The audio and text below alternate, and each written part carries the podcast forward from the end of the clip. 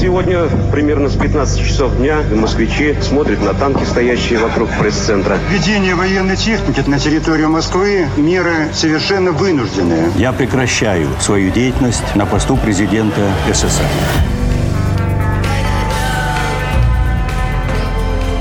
Тридцать лет без СССР. Мой 1991 год.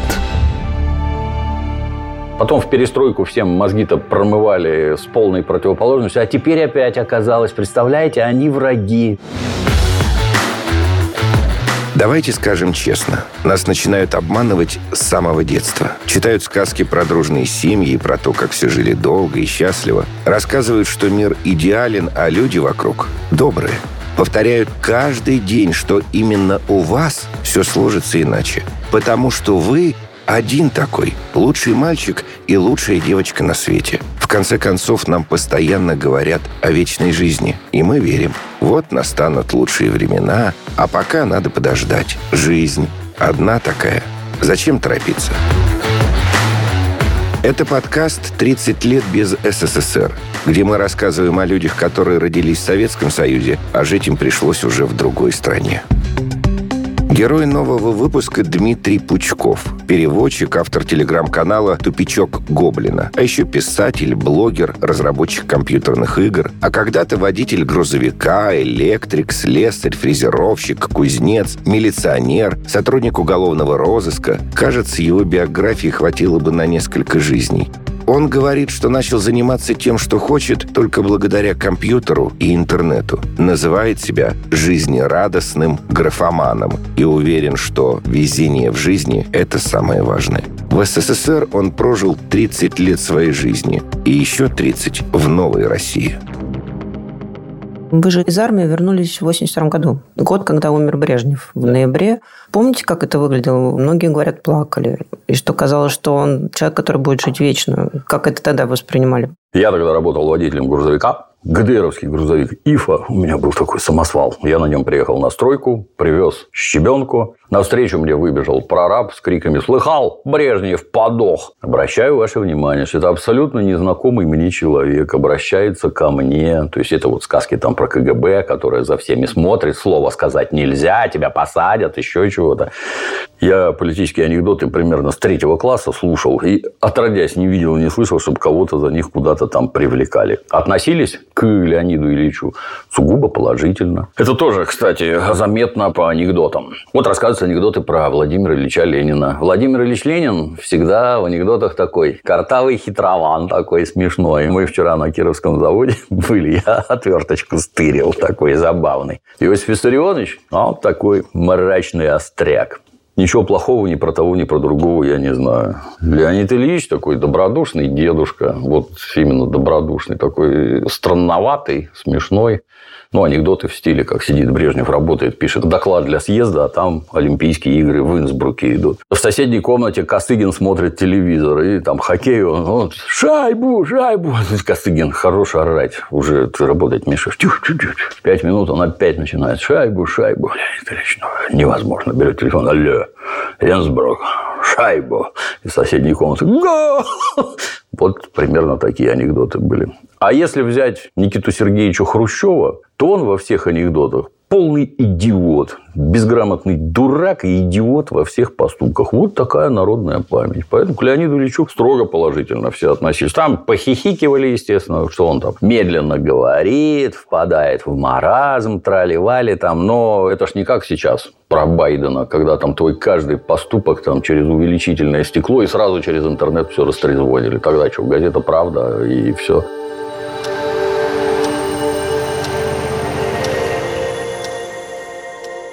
Ну, вот один из коммунистических лозунгов, он звучит так, что от каждого по способностям, каждому по потребностям. А вы верили вот в светлое будущее? Вообще верили во все, что говорили в телевизоре тогда?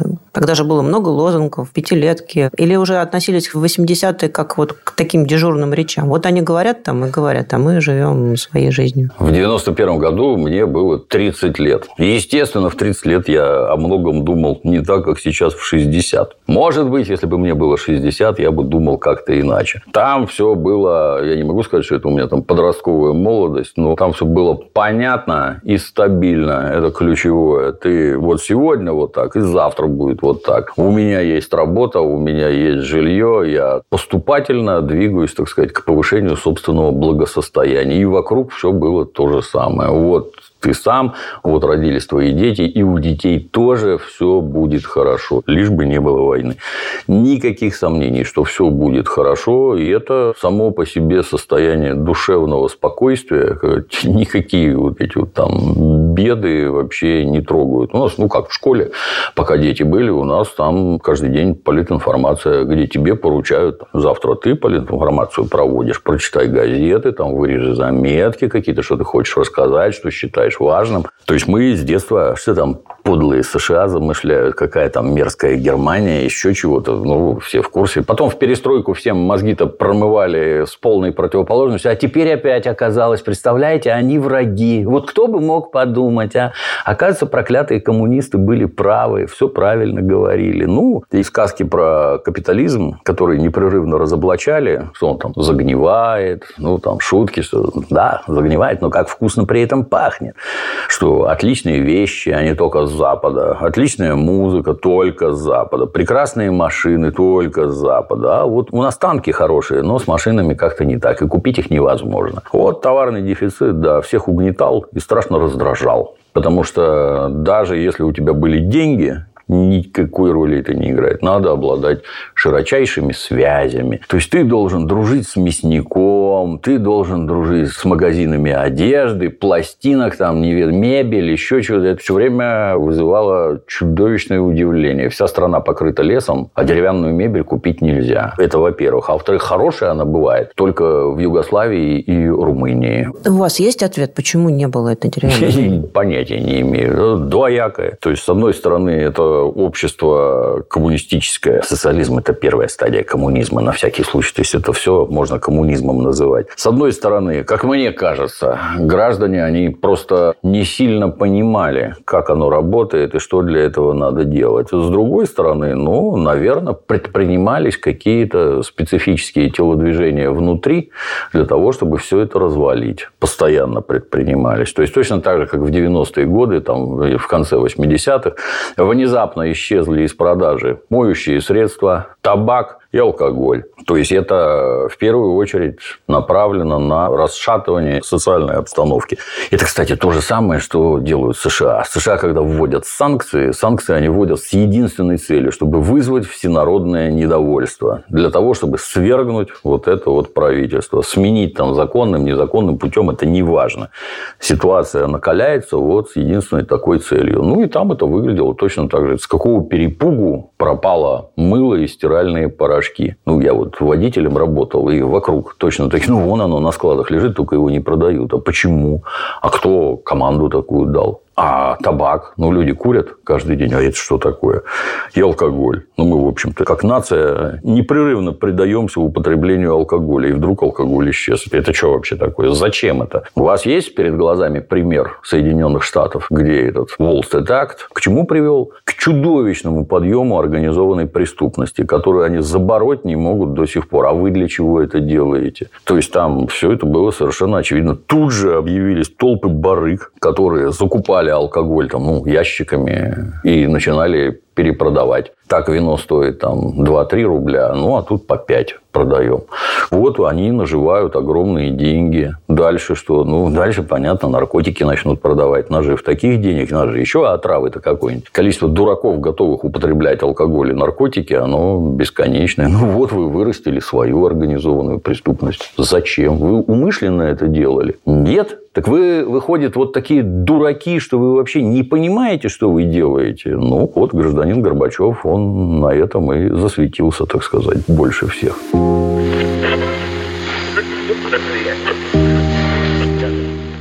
Почему вы после армии не пошли учиться? С одной стороны, если ты пойдешь получать верхнее образование, это престижно с точки зрения уважения окружающих, образованный человек. Престиж образования был очень высок, с одной стороны. С другой стороны, Советский Союз – это была страна рабочих и крестьян, где эти самые рабочие крестьяне денег получали больше всех. Соответственно, если ты потратишь там 4-5 лет, а после этого будешь зарабатывать 120 рублей, и это как-то странно. А вот у тебя грузовик, например, где ты сразу с первого дня будешь зарабатывать 250. А если у тебя хватит ума получить категорию Е, чтобы прицепить прицеп, и дальше работать по ночам и по выходным, то денег получается вообще чудовищное количество. То есть у нас там особо продвинутые экземпляры по 600 рублей зарабатывали в городе Ленинграде.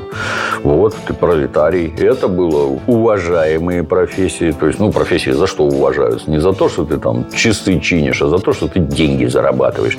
Я на это дело смотрел сугубо прагматично. Какой смысл тратить время и получать 120 рублей, когда я сразу могу зарабатывать гораздо больше? Ну, вот я и зарабатывал гораздо больше. С другой стороны, у меня болел ребенок, тяжело болел. Ну, ему вот, например, нужны были лекарства. Считается, что вот есть платная медицина – это плохо, а бесплатная медицина – это хорошо. Так ли это? В ряде аспектов да, в ряде аспектов нет. Вот он болеет, и ему государство советское выдает лекарства бесплатно. То есть ты можешь пойти в аптеку и их бесплатно получить, имея на руках рецепт. Это правда. Просто лекарств нет. То есть там внутри уже точно так же организованы сети, где все это из продажи изымается, а потом из-под полы тебе в три дорого продается. Хорошо у меня вот там старший брательник служит на севере, а у него жена серьезный врач-хирург, и вот они на севере это могут раздобыть и тебе сюда прислать. Опять бесплатно получается, но это всех надо знать, пользоваться связями и всякое такое прочее. Потом ребенку прописали, что там в целях, так сказать, излечения надо сменить климат.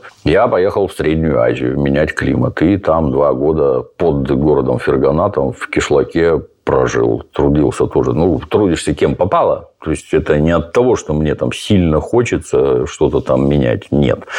Вот, работал сантехником в санатории. Вот, я устроился в геологическую партию. Там я какой-то электрик, помощник бурильщика, техник, гидрогеолог. Там куча специальностей. Оно интересно, с одной стороны, и весело. Но, с другой стороны, когда ты с такой трудовой книжкой потом приходишь в отдел кадров, то, да ты летун. Да, много-много прямо у вас. С места на место да. прыгаешь. Ну, как-то так получилось. Да я не страдал вообще. То есть, нас воспитывали в суровом аскетизме, поэтому ты все эти там тяготы и лишения... Ну, в армии было гораздо хуже, так скажем. Там сильно суровее условия. Не война, но там непросто. Как для мальчика, для тебя это страшно полезно служить. То есть, это с моей точки зрения уже, так сказать, с позиции возраста, что армия, она как институт социализации организации мальчиков. Это не столько военная служба, сколько тебя это с себе подобными учат общаться. Чему самое главное научили, что не надо бояться никакой работы. Можешь ямы копать, можешь машины чинить, можешь там самолеты помогать чинить, можешь потолки штукатурить, там все на свете. Что делать надо? Ты покажи, сделаем, не переживай, там вообще никаких сомнений нет. Все это развивает в тебе серьезную бодрость, уверенность в собственных силах. Все эти лишения, ну, холодно, надо теплую одежду, жрать нечего, укради, в конце концов, выпить хочешь, проберись за забор, войсковая операция по добыче водки, вот уже все напились. Но это, это же неправильно. Почему? Как детей в Спарте. Семи лет из семьи забирают, дальше вот живи, еду воруй. Поймают, накажем. Накажут за то, что поймают, а не за то, что украл. Украсть – это хорошо и почетно. Ну и вот ты такой красавец. Дальше вышел, и ты в хорошем смысле слова, как крыса, да мне вообще на все плевать. Есть где спать? Есть. Я не мерзну, когда сплю, потому что бывает холодно и спать невозможно. Отлично. Еда для тебя – это просто еда. В первую очередь, это то, чем ты насыщаешься. Не какие-то там утонченные вкусы, а ты не голодал никогда, и ты не понимаешь, что это такое. Там понятно сразу становится, когда ты там по 16 часов на свежем воздухе, а тебе там миска каши, и то половину отнимут. Я похудел на 10 килограмм. Я весил 62 кило. И выглядел примерно через там первые полгода, как узник Освенцима. Ничего, отъелся обратно, нормально. Это способствует твоей жизненной воле, стремлениям, пониманию и все такое. Поэтому никакой работы я никогда не боялся. Какая разница, где работать, деньги платят, сейчас научимся.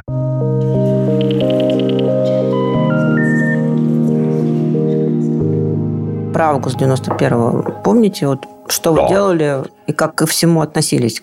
Что Да. вокруг происходило? В Москве танки, ГКЧП по телевизору. 19 августа я был в Крыму, отправился на отдых к товарищу в гости. Там такой населенный пункт Гвардейское, в этом Гвардейском там здоровенный аэродром военный. И мы ехали на море, стояли на платформе электрички, ну а кругом люди там у кого-то был приемник, и через этот приемник громко кричало, что вот там ГКЧП, тролливали, все такое. Мне аж как-то стало физиологически нехорошо. Как-то вот все это. Мы поехали на море, искупались, приехали домой. Там танец маленьких лебедей в телевизоре без передыха идет. Потом гражданин Янаев трясущимися руками. А тем временем, повторюсь, там военный аэродром. И вернувшиеся оттуда люди рассказывают, что там уже все портреты Горбачева из кабинетов выкинули, повесили на место Ленина, наигрались, хватит.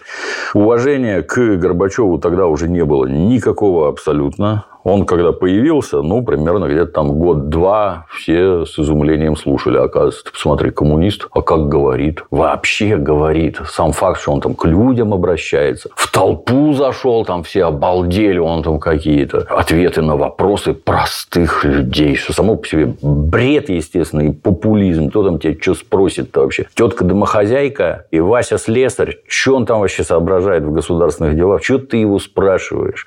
Смешно. Вот сейчас уже это просто смешно. Сейчас, это да, да. дурацкий популизм. Ну и тогда все это там очень быстро в течение там максимум двух лет всякое уважение и всякий интерес к нему. Стишки типа скачет по России тройка, Мишка Райка, перестройка. Там ни малейшего уважения в пролетарской среде к нему не было. Балабол, пустозвон, дурачок. И этот ни к чему хорошему нас не приведет. Ну, собственно, так и вышло. Потом я поехал в Питер, насмотревшись маленьких лебедей, прилетел домой. А там, значит, какое-то гигантское сборище на Дворцовой площади. Вот. Я туда немедленно побежал, прибежал. Гражданин Собчак, Владимир Владимирович, там все, так сказать, присутствовали. Полная Дворцовая площадь народу, полная вообще, она большая достаточно. У нас столько людей не собирается. Вопли Собчака со сцены «фашизм не пройдет». Это, оказывается, фашизм. То есть, вот, вот эти нынешние, эти потуги уравнять коммунистов с фашистами, это все оттуда. Единодушная поддержка, то есть, там никакой оппозиции, все строго за. Я оттуда побрел, вышел на Невский, и вот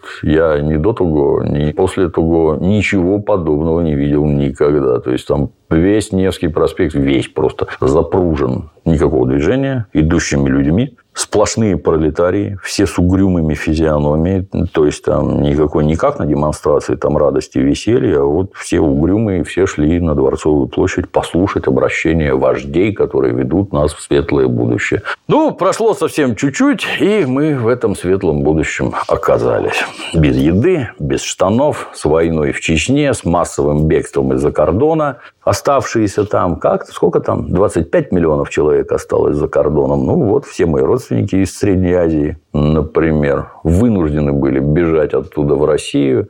Те, которые на Кавказе, ну, многие не смогли убежать, потому что их тупо убили, они там без вести пропали. И с моей точки зрения, это национальная катастрофа. То есть, когда какую-то чушь рассказывают о гласность там и демократия, как гласность? Вы лжете здесь, это брехня, это все брехня, все, что вы говорите, от начала до конца. В первую очередь, потому что вы преследуете некие идеологические цели.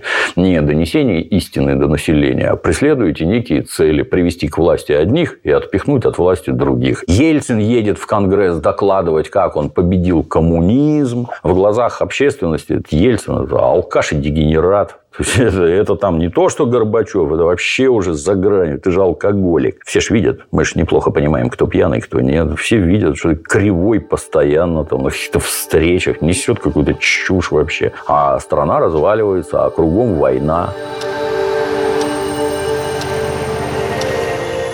Если вернуться в 91 год, получается, что вы в милицию пошли работать в 92-м. Угу. То есть, это было такое ваше решение вот после вот этих всех событий? Как так Нет. получилось? У вас же до этого была такая, в принципе, не связанная со службой биография. Прозвучит, наверное, смешно, но жил я в районе под названием Купчино через дорогу от Дмитрия Анатольевича. И у нас там специфический контингент проживал. То есть, я жил в девятиэтажном доме, который ну, сдали в 69 году. А до того там стояли хрущевки хрущевки. А в этих хрущевках жили люди, которых выселяли из подвалов Лиговского проспекта. Там тяжело с жильем было. Среди них было достаточно большое количество судимых. То есть, там с уголовщиной не в том смысле, что там по улице не пройти, еще что-то, все бред сумасшедшего. Но людей, которые отсидели, и их родственников было огромное количество, очень много. Поэтому я с детства всю эту там уголовную романтику. Никакая там не романтика, там самые обыкновенные подростково-детские понятия. Мир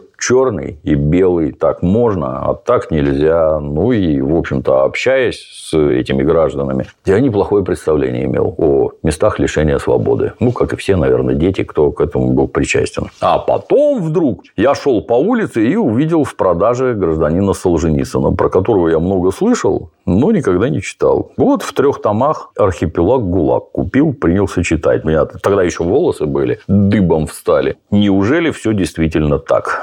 Пошли вот, проверить. вот она, жуткая коммунистическая система. Вот оно что. Я пошел послужить. То есть, если хочешь сделать хорошо, сделай сам. Ну, там одно на другое накладывается. Нельзя сказать, что это... Это был, так сказать, моральный посыл. Что, ну, есть и нормальные люди, можно и нормально, наверное, это. Ну, в течение первого года службы я ходил всех все время спрашивал, а ты это никогда не сталкивался? Ну, там все морщились, корчились. Говорю, что ты спрашиваешь? Это же чушь собачья. Ну, вот в течение года даже непричастному гражданину становится понятно, что все это бред сумасшедшего.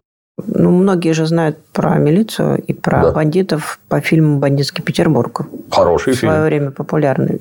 Да. А, а как, вот вы же все это, наверное, видели не в кино, а в жизни, как все это происходило. Вот как вы с этим справлялись? Элементарно получается. Вот мы вместе в школе учились. Я в милиции служу, а друган в бандитах. Привет, конкурирующие организации. Ты по службе не пересекаешься никак. Лично я тебя не ловлю. Ну, поэтому вот совершенно спокойно общаемся. А если нужно поймать?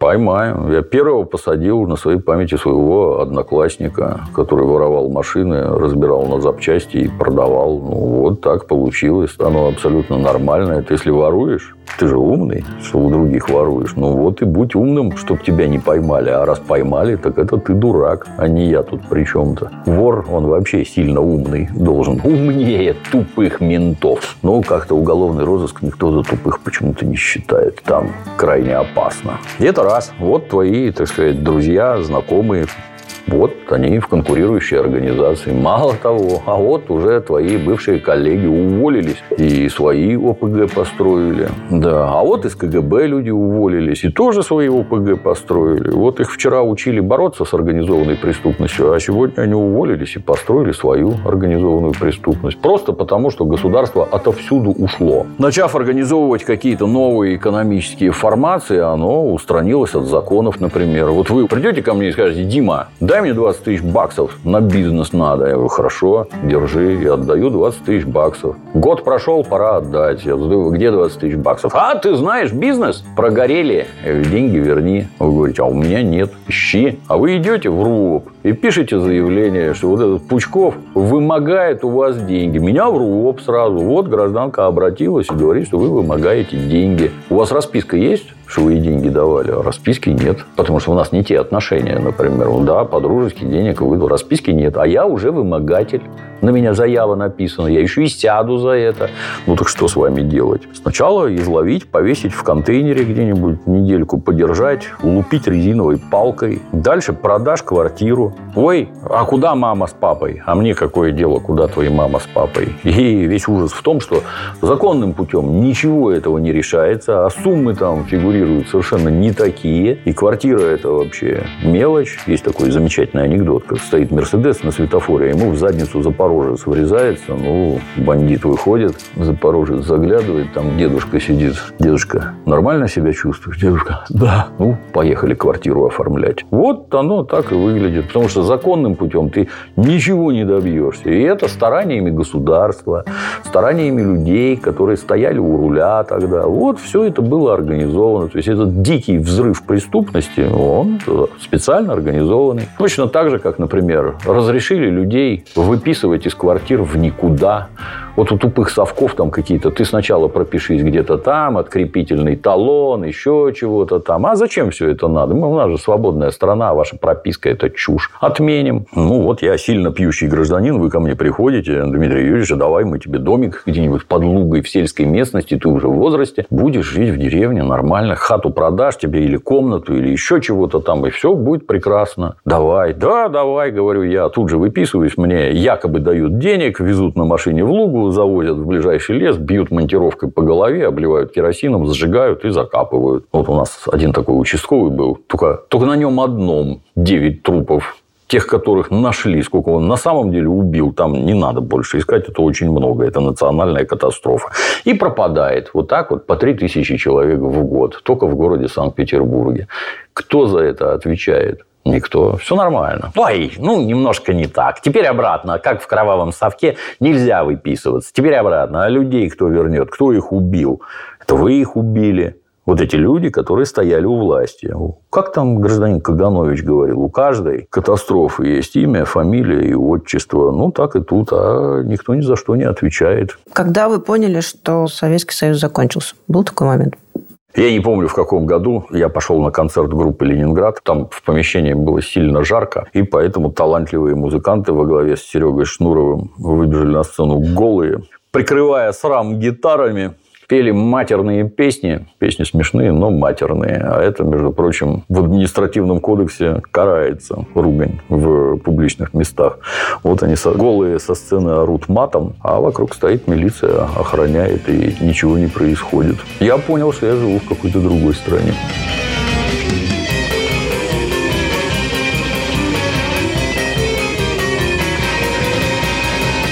Это подкаст «30 лет без СССР», где мы рассказываем о людях, которые родились в Советском Союзе, а жить им пришлось уже в другой стране.